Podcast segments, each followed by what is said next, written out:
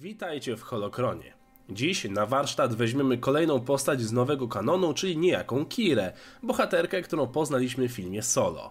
Wpierw chciałbym jednak podziękować moim patronom za okazywane wsparcie oraz wszystkim tym, którzy zdecydowali się na zakup w oficjalnym sklepie serii. Linki znajdziecie w opisie. A teraz zobaczmy, kim była Kira. Urodzona na Koreli za czasów panowania Imperium Galaktycznego, wychowywała się na ulicach miasta, podobnie jak setki innych dzieciaków. To właśnie w mrocznych zaułkach posępnej Koreli poznała młodego Hana. Miała wówczas 18 lat i pracowała dla gangu Białych Robaków, zarządzanym przez Lady Proxime, gdzie doczłapała się pozycji przywódczyni dzieciaków. Jak wiemy z filmu, próbowała wraz z Hanem ukraść odrobinę koaksjum i rozpocząć nowe życie, ale plan nie wypalił.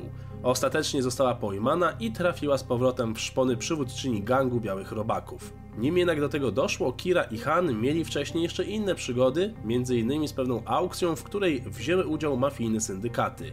Więcej na ten temat dowiecie się z nowej książki pod tytułem Wielka Ucieczka.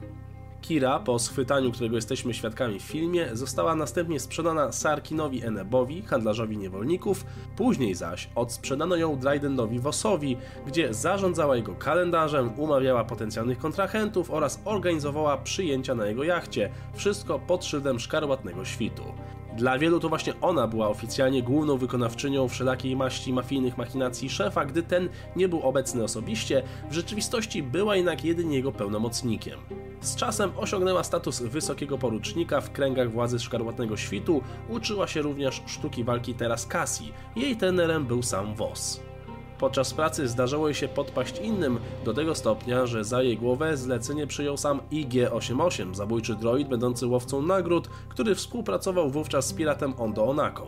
Kira, mimo że wpadła w pułapkę, zdołała odwrócić koleje losu i ostatecznie to ona sama pojmała niedoszłych oprawców. Więcej dowiecie się z miniserii Star Wars Forces of Destiny.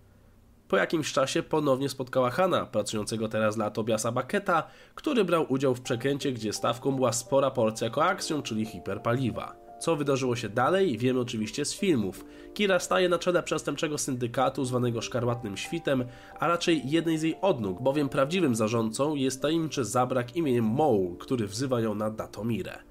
Część tej fascynującej historii Han opowiada wiele lat później swojej wybrance serca, Lei. Okazuje się, że to właśnie historia Kiry zainspirowała księżniczkę do tego, by prowadzić negocjacje z Jabbą przy użyciu detonatora termicznego. Kira używała ręcznego blastera model S-195 Monlitzer o dwóch lufach, do których szybko można było załadować naboje z gazem oraz ogniwa energetyczne. Nosiła także kurtkę z futrzanym podbiciem ze skóry Wurpaka. Jeszcze więcej takich ciekawostek możecie znaleźć w ilustrowanym przewodniku o filmie Solo. To wszystko na dzisiaj, dzięki za oglądanie. Pamiętajcie, że sami też możecie proponować tytuły odcinków w zamkniętej grupie na Facebooku, gdy zostaniecie patronami. Niech moc będzie z Wami.